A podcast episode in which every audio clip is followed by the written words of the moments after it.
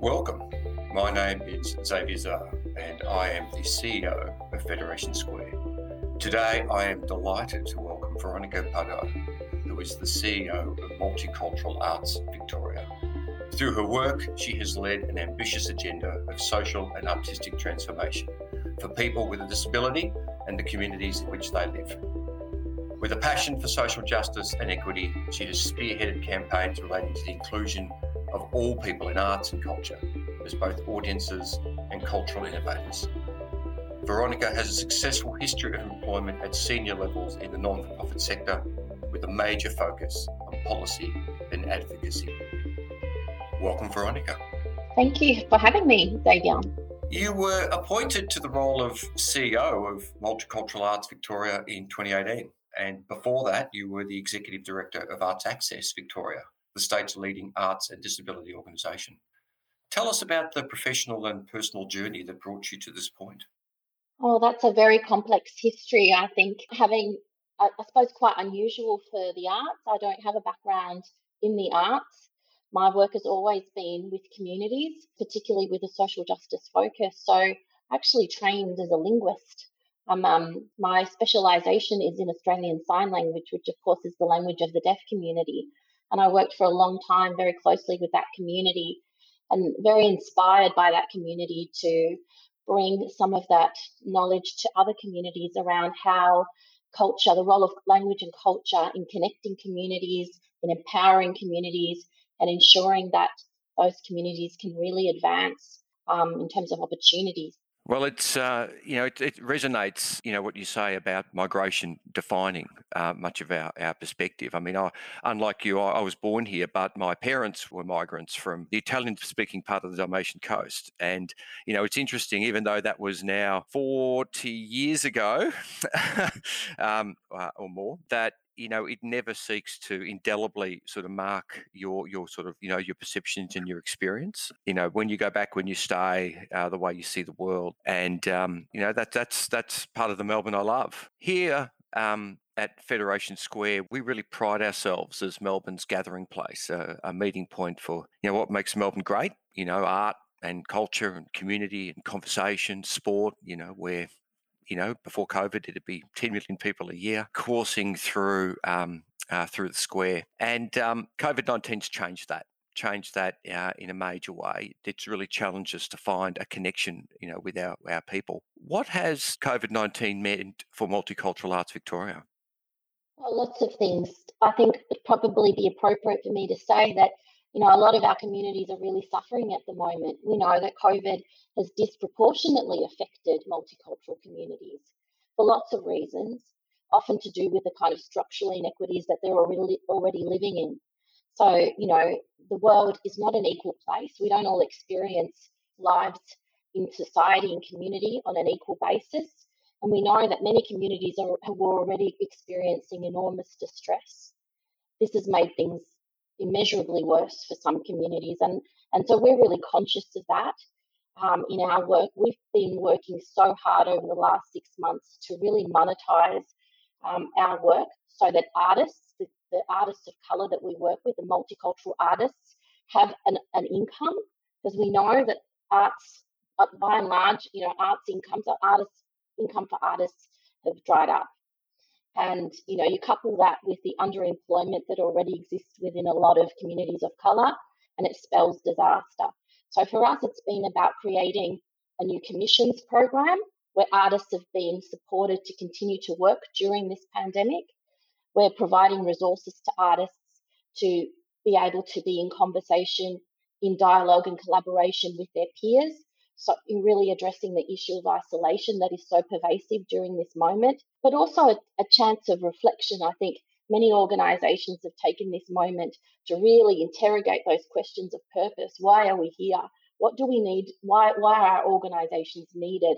And to be in conversation with our stakeholders to really understand how we can make a difference so that when we do get to a point of kind of normality, if there is such a thing, that we're not going backwards, that the, the, future that we're working towards actually addresses some of these underlying inequalities that is the scourge of so many community members' lives. So you, you talk about the role of, of Multicultural Arts Victoria. You know, as an organisation, uh, you know, your your your stated commitment is around the arts and artists' contribution to the narratives that shape who we are as a multicultural nation. Tell us about the organisation that is MAV. Well, it's been around for a long time, so I think a lot of Melburnians would have had some contact with MAV at some point. It's really been an organisation that has celebrated diversity and enabled pathways for diverse artists. You know, when people come to this country, very often they bring a rich and elaborate cultural practice that reflects, you know, the work of their ancestors, the kind of, you know, that historical context of their of um, their country. They bring it here, and here they begin to innovate. They begin to make connections with local artists, local communities, and that art practice becomes reimagined in the context of a contemporary multicultural society. So the work of the organisation is really about creating platforms for those artists. We have to say, though, that it, it's not always easy. I mean, the art sector is challenged to, to be representative.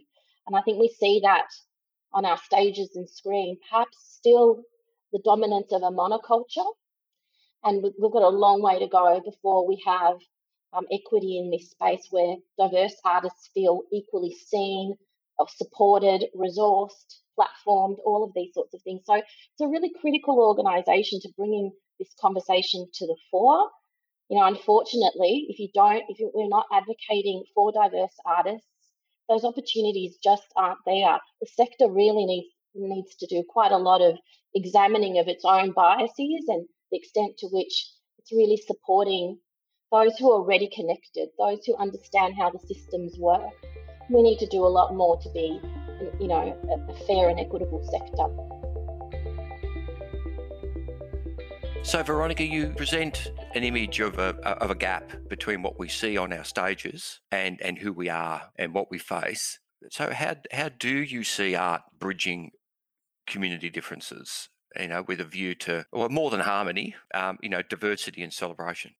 Yeah, it's a great question, Xavier. I mean, I think art is one of the most powerful tools we have for change, for social connection, cohesion, all of those great things that we want from our society. Because I think artists have a way of presenting issues that can be a bit disarming. You know, sometimes I think when we're in, you know, further conversation about values, shall we say, people can feel that that's quite a didactic position to hold. But artists kind of come in, you know, underneath issues and I don't know. I, I, suppose artists are really great at finding new languages and new ways of communicating things. And I think for our society to really flourish, we have to really engage with the issue of our multiculturalism. It can't just be something that sits on the periphery of our consciousness. We really need to understand what it means to be a diverse nation, a diverse society.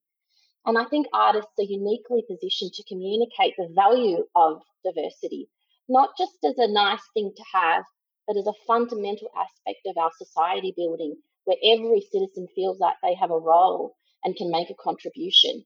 So for me, it's a powerful tool and uh, not utilized enough, I think, in the public policy space to communicate those important messages about not only who we are, but who we want to be. So, speaking of the society we want to become, a lot of that is, at least as a first step, um, you know awareness and education and mav really is that intersection of you know art and artists and that education and awareness um, that uh, that supports you know activism what do you think creative communities need to do to raise awareness of the importance and and impact of the arts sector in that regard, but also around, you know, the life of cities and communities? Well, I think you'd be hard pressed to find an individual at the moment who didn't personally appreciate the value of art.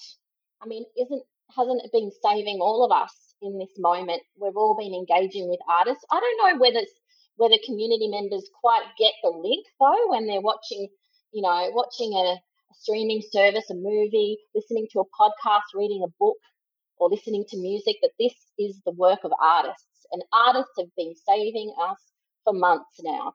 I mean, imagine having to do the pandemic without the work of artists.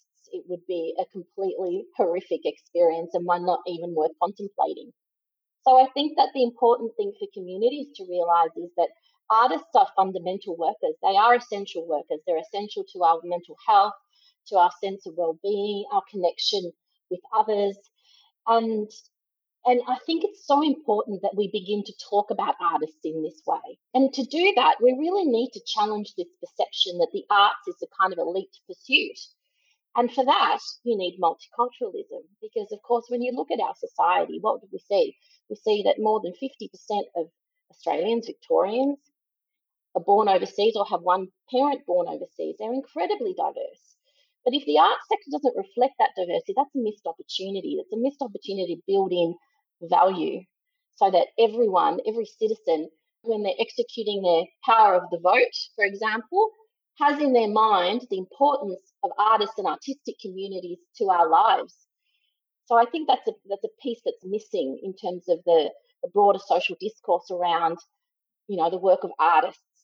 I'd like to see that um, through this moment of pandemic, one of the things that comes out of it is a new awareness of how reliant we are on artists, and maybe also a challenge to that um, most common of um, habits, I think, that we have as a general public, and that is to expect this sort of stuff for free, you know, streaming of free content. But is that really a reasonable proposition? And is that is that a, a reasonable thing to ask of our artists when they've been, you know, saving our bacon and yet, you know, we're we're looking for for that product to be delivered to us at no cost? I think that's something that we could really challenge. It's a very topical matter at the moment, isn't it, Veronica? Again, a major event being um, a grand final in Prospect in Queensland, and and that debate about uh, performers being asked to volunteer um, as part of the entertainment. It hasn't changed. I recall the same discourse uh, in the Commonwealth Games uh, when it was in Melbourne. You know, I, I, it, it needs to change. You talk about the importance, the criticality of, of art uh, in all its forms as we endure this this pandemic. You know, COVID 19's changed a lot of what we do and, and the way we approach things. I've spoken to some of your peers from galleries and other cultural institutions, and they've they've had to embrace alternative ways to connect, to present, and to enrich the lives of their audiences through the pandemic. What's been MAV's experience? Well, of course, I mean, like most organisations, we're you know, fully um, into the digital space. And that's, that's terrific. I think that gives us access to new audiences and connects artists, um, not only locally, but internationally to create works that perhaps, you know, we haven't imagined. It's not that that that technology hasn't been available, but I think we've been forced to really confront our um, kind of fears of technology and also our sense of its limitations. I think that this moment has really forced us to embrace all of the great things that technology provides. But again, I would say that it's important to recognize that access to technology isn't equal either. And there are many communities that don't have access to, you know, effective technology. So for us, it's about bridging the old and the new. It's about understanding that everyone's experience is different. And, you know, it's great having content online, but, you know, there's nothing that can beat that that interaction, that transformative experience that comes from sitting in a room with someone and really deeply engaging with their lived experience. So we've been trying to find lots of ways to replicate that experience as well through storytelling with artists telling incredible um, tales, not just of this moment, but of their journeys. And, and I hope that when we finally come out of this pandemic, that we can continue to embrace technology, but also combine it powerfully with the importance of that personal interaction and that engagement. What we need is fewer people living in, you know, their their kind of corners and much more opportunities to, to come together. And I think, you know, Fed Square is an interesting kind of uh, structure for that because it's of its centrality and the idea of that, you know, the square, the, the public square where people come and mingle, meet, exchange.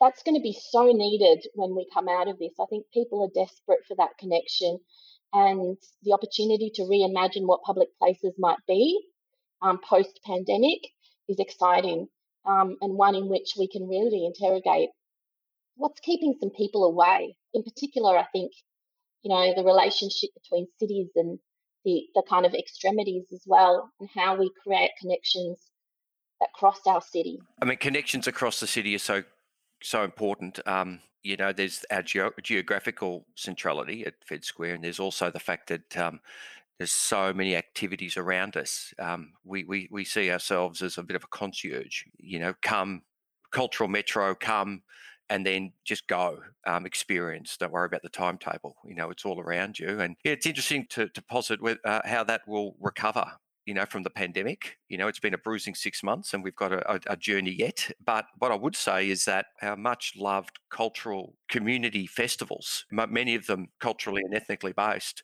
which would normally dominate uh, Fed Square from, uh, you know, from August, you know, right through um, to, to, to Christmas, they're um, they're all keen to come back and they're all scrambling and trying to reimagine themselves in a COVID safe environment. And, you know, our challenge is to work with them to find a way. But the appetite to come back together is is absolutely there. So whether or not we can deliver a summer like no other, as um, as as um, Premier Andrews um, has described at a few of his press conferences, remains to be seen. But we're optimistic. What I would ask you though, Veronica, is a common theme that comes out of those in the creative space and in, and cultural institutions and organisations is that is that they've found something valuable and new in COVID nineteen that they've had to do and that they now want to continue doing, what would that be for you?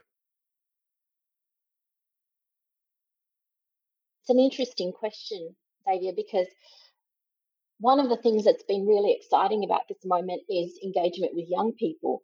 And, you know, the digital space is something that young people are uniquely suited to. And, and it's a space that is still yet to be fully kind of colonized and explored in one sense. Young people have got an opportunity to come into that space. They understand it. They know how to work within it. It, you know, there the rules are there to be broken in those spaces, and I think that it's a really egalitarian and democratic space. It can be, and not to say that you know there aren't also, there aren't issues and challenges in that space, particularly issues of safety for young people. But I'm really hopeful about what they will do in those spaces because, you know, to be honest, a lot of the other spaces, in terms of when you think about cultural infrastructure in Melbourne, it's really dominated by um, existing kind of power structures, shall we say. It's very difficult, for example, for a group of young people to think about getting a show up at something like Arts Centre Melbourne. Not not to say that Arts Centre Melbourne wouldn't be interested, but there's a whole lot of barriers, you know, in place. You know, in this digital domain, I think it's going to be really interesting to see how young people continue to create, connect, and and change some of those structures through these uh, new mechanisms. And I think we should we should really empower them. And we also need to think about how we're shifting some of the resource functions as well. Because I think you know so much of the resourcing of the arts comes to institutions. And whilst that's important, what this moment is showing us is that there are other ways to make art. There are other structures that actually facilitate the role of creatives. And this digital space is really critical. So I'm hoping that, you know, there's been a bit of a light bulb moment for arts funders and, and, and organisations to say, you know, is it always about bricks and mortar?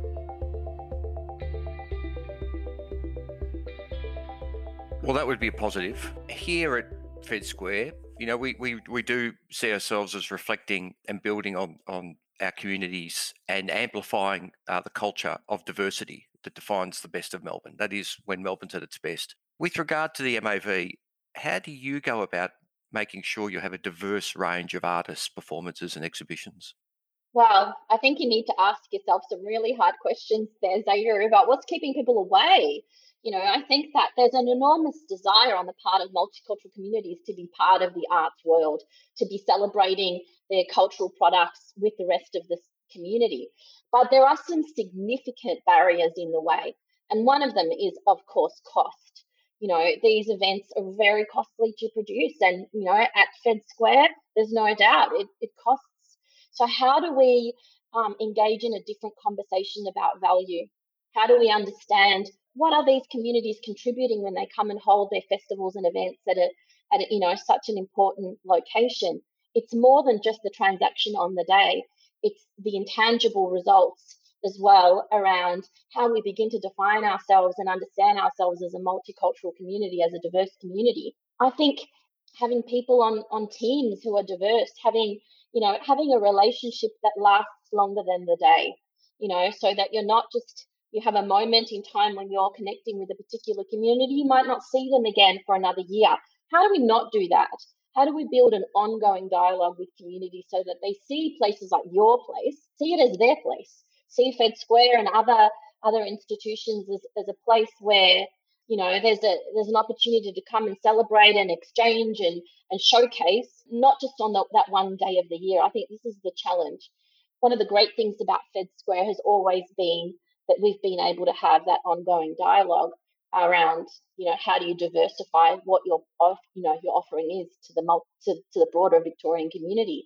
So i would say the challenge is how do we do this every day? How do we practice multiculturalism every day not just on whatever special day of the year um, we've landed on?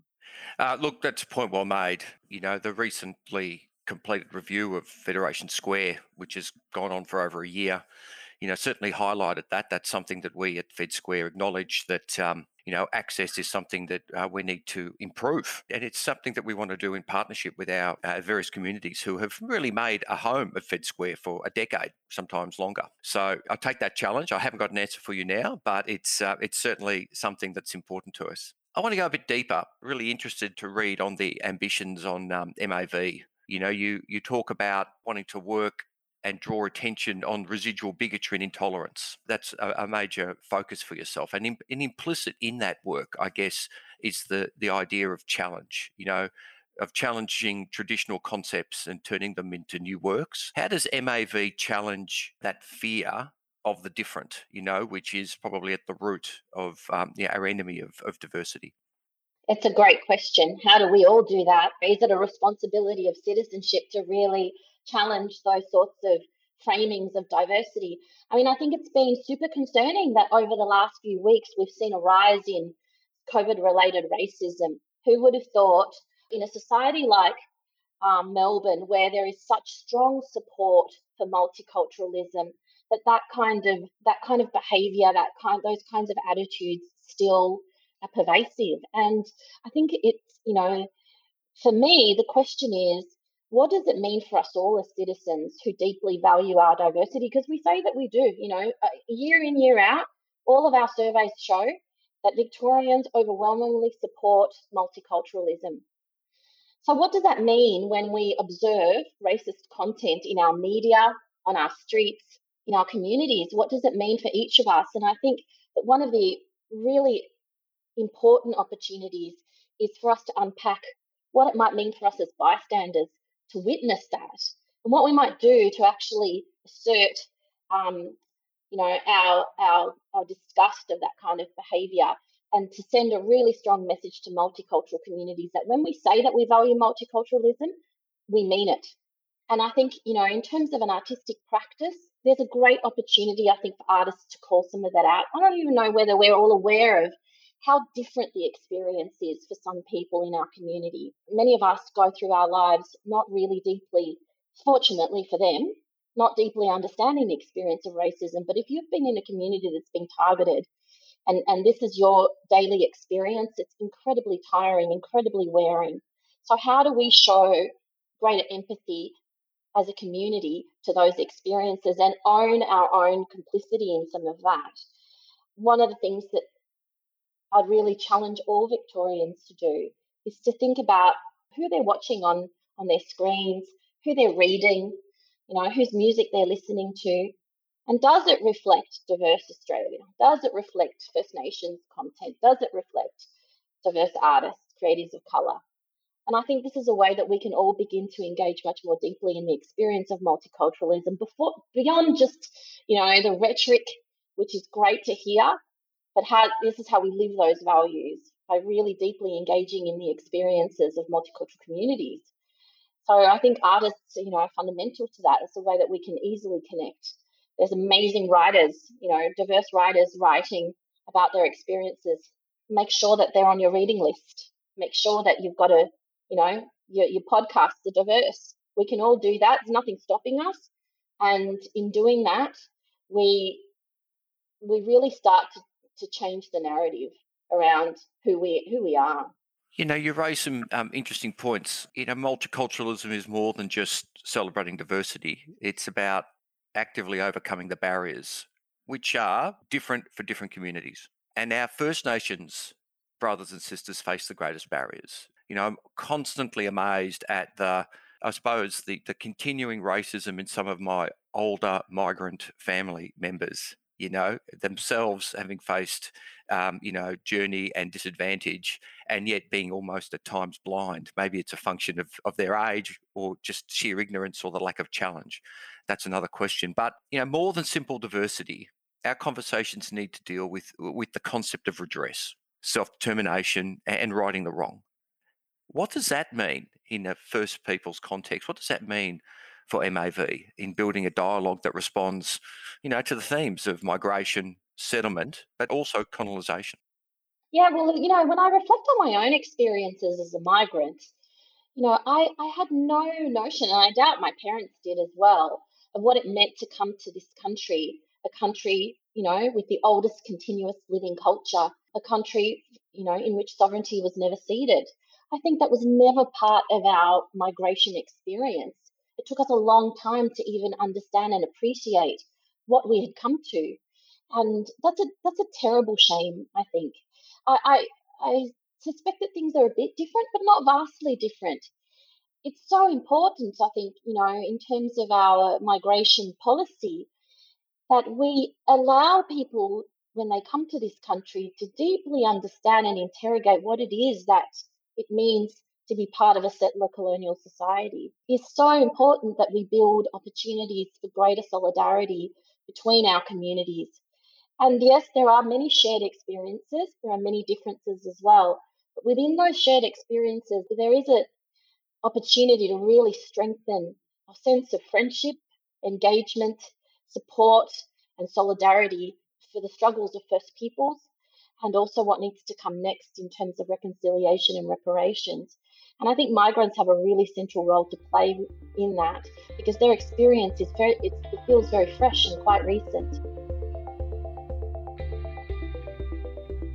So let's go to the future. What does the future hold uh, for MAV? What, what are your ambitions? What does next year look like? Well, we've got huge ambitions, but I would say that the first one is not to go backwards it really rubs me up the wrong way when I hear people say, "Oh, I can't wait to get back to where we were."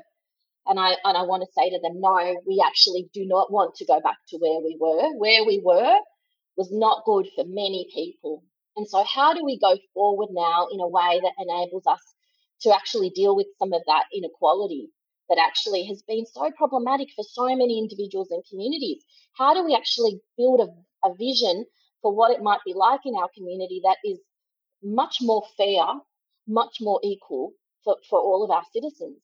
So we're looking forward to opportunities to really invest in these communities. We're really asking arts organisations not to go back to their traditional ways of working, not to go back to, you know, those traditional relationships, but ask themselves who hasn't been coming through their doors? Who haven't they been working with? And to prioritize those relationships. We have a new festival that's starting next year, which is a platform, a new platform for creatives of colour to show to not only the Victorian and Melbourne public, but to the world, you know, their incredible talents, how they're reimagining their artistic practice in the context of our kind of contemporary society with our contemporary challenges, looking some of those hard conversations in the eye not skirting around the edges of those dangerous conversations. So we're hoping to bring together hundreds of creatives of colour for our festival. And hopefully, you know, it'll be terrific to see Fed Square jump on board as a key partner in this because I think we won't, we won't have seen anything quite like it before. And again, it's that commitment to let's not go backwards. Let's be ambitious. Let's be courageous and imagine a new future in which equity is at the heart of everything that we do and that these communities feel embraced by us, their cultures, everything that they they offer us um, is something that we deeply value and consider an asset, not a problem to be solved, but actually the solution to our problems.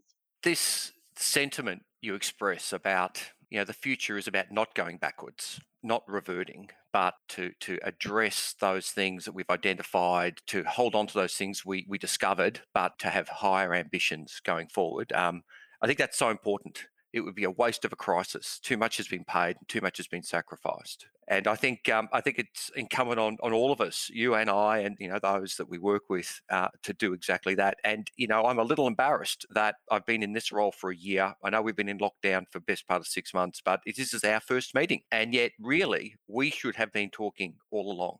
And and COVID nineteen has forced us to go virtual, and that's what this podcast is part of. And that's made us meet and that's made us talk. And my challenge is to make sure that we take that on the other side. So um, I would have failed. We would have failed if we don't do that. So I think that's really important, Veronica. So the public, how can they get involved in the work of multicultural arts, Victoria? Well, like everyone, we're online now. So there's incredible artists making work we've featured on our website.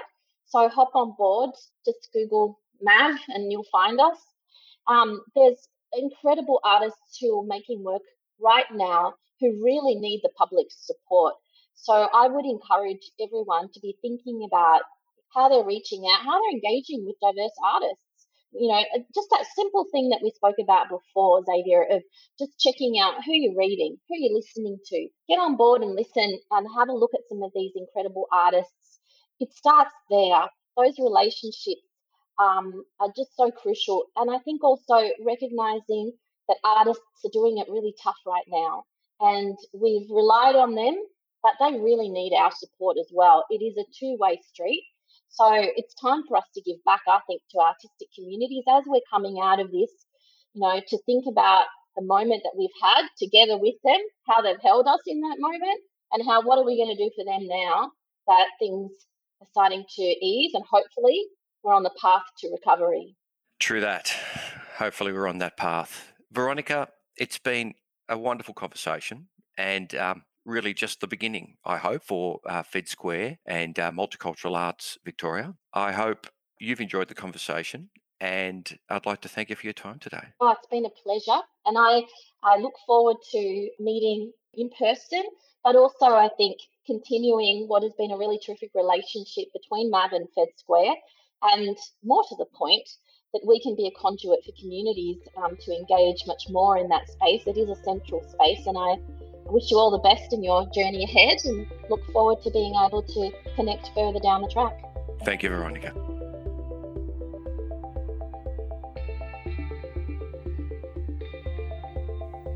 New episodes of Anything But Square are released every Wednesday, and we encourage you to subscribe to the podcast and sign up to our newsletter at fedsquare.com. Take care, and we'll see you next Wednesday.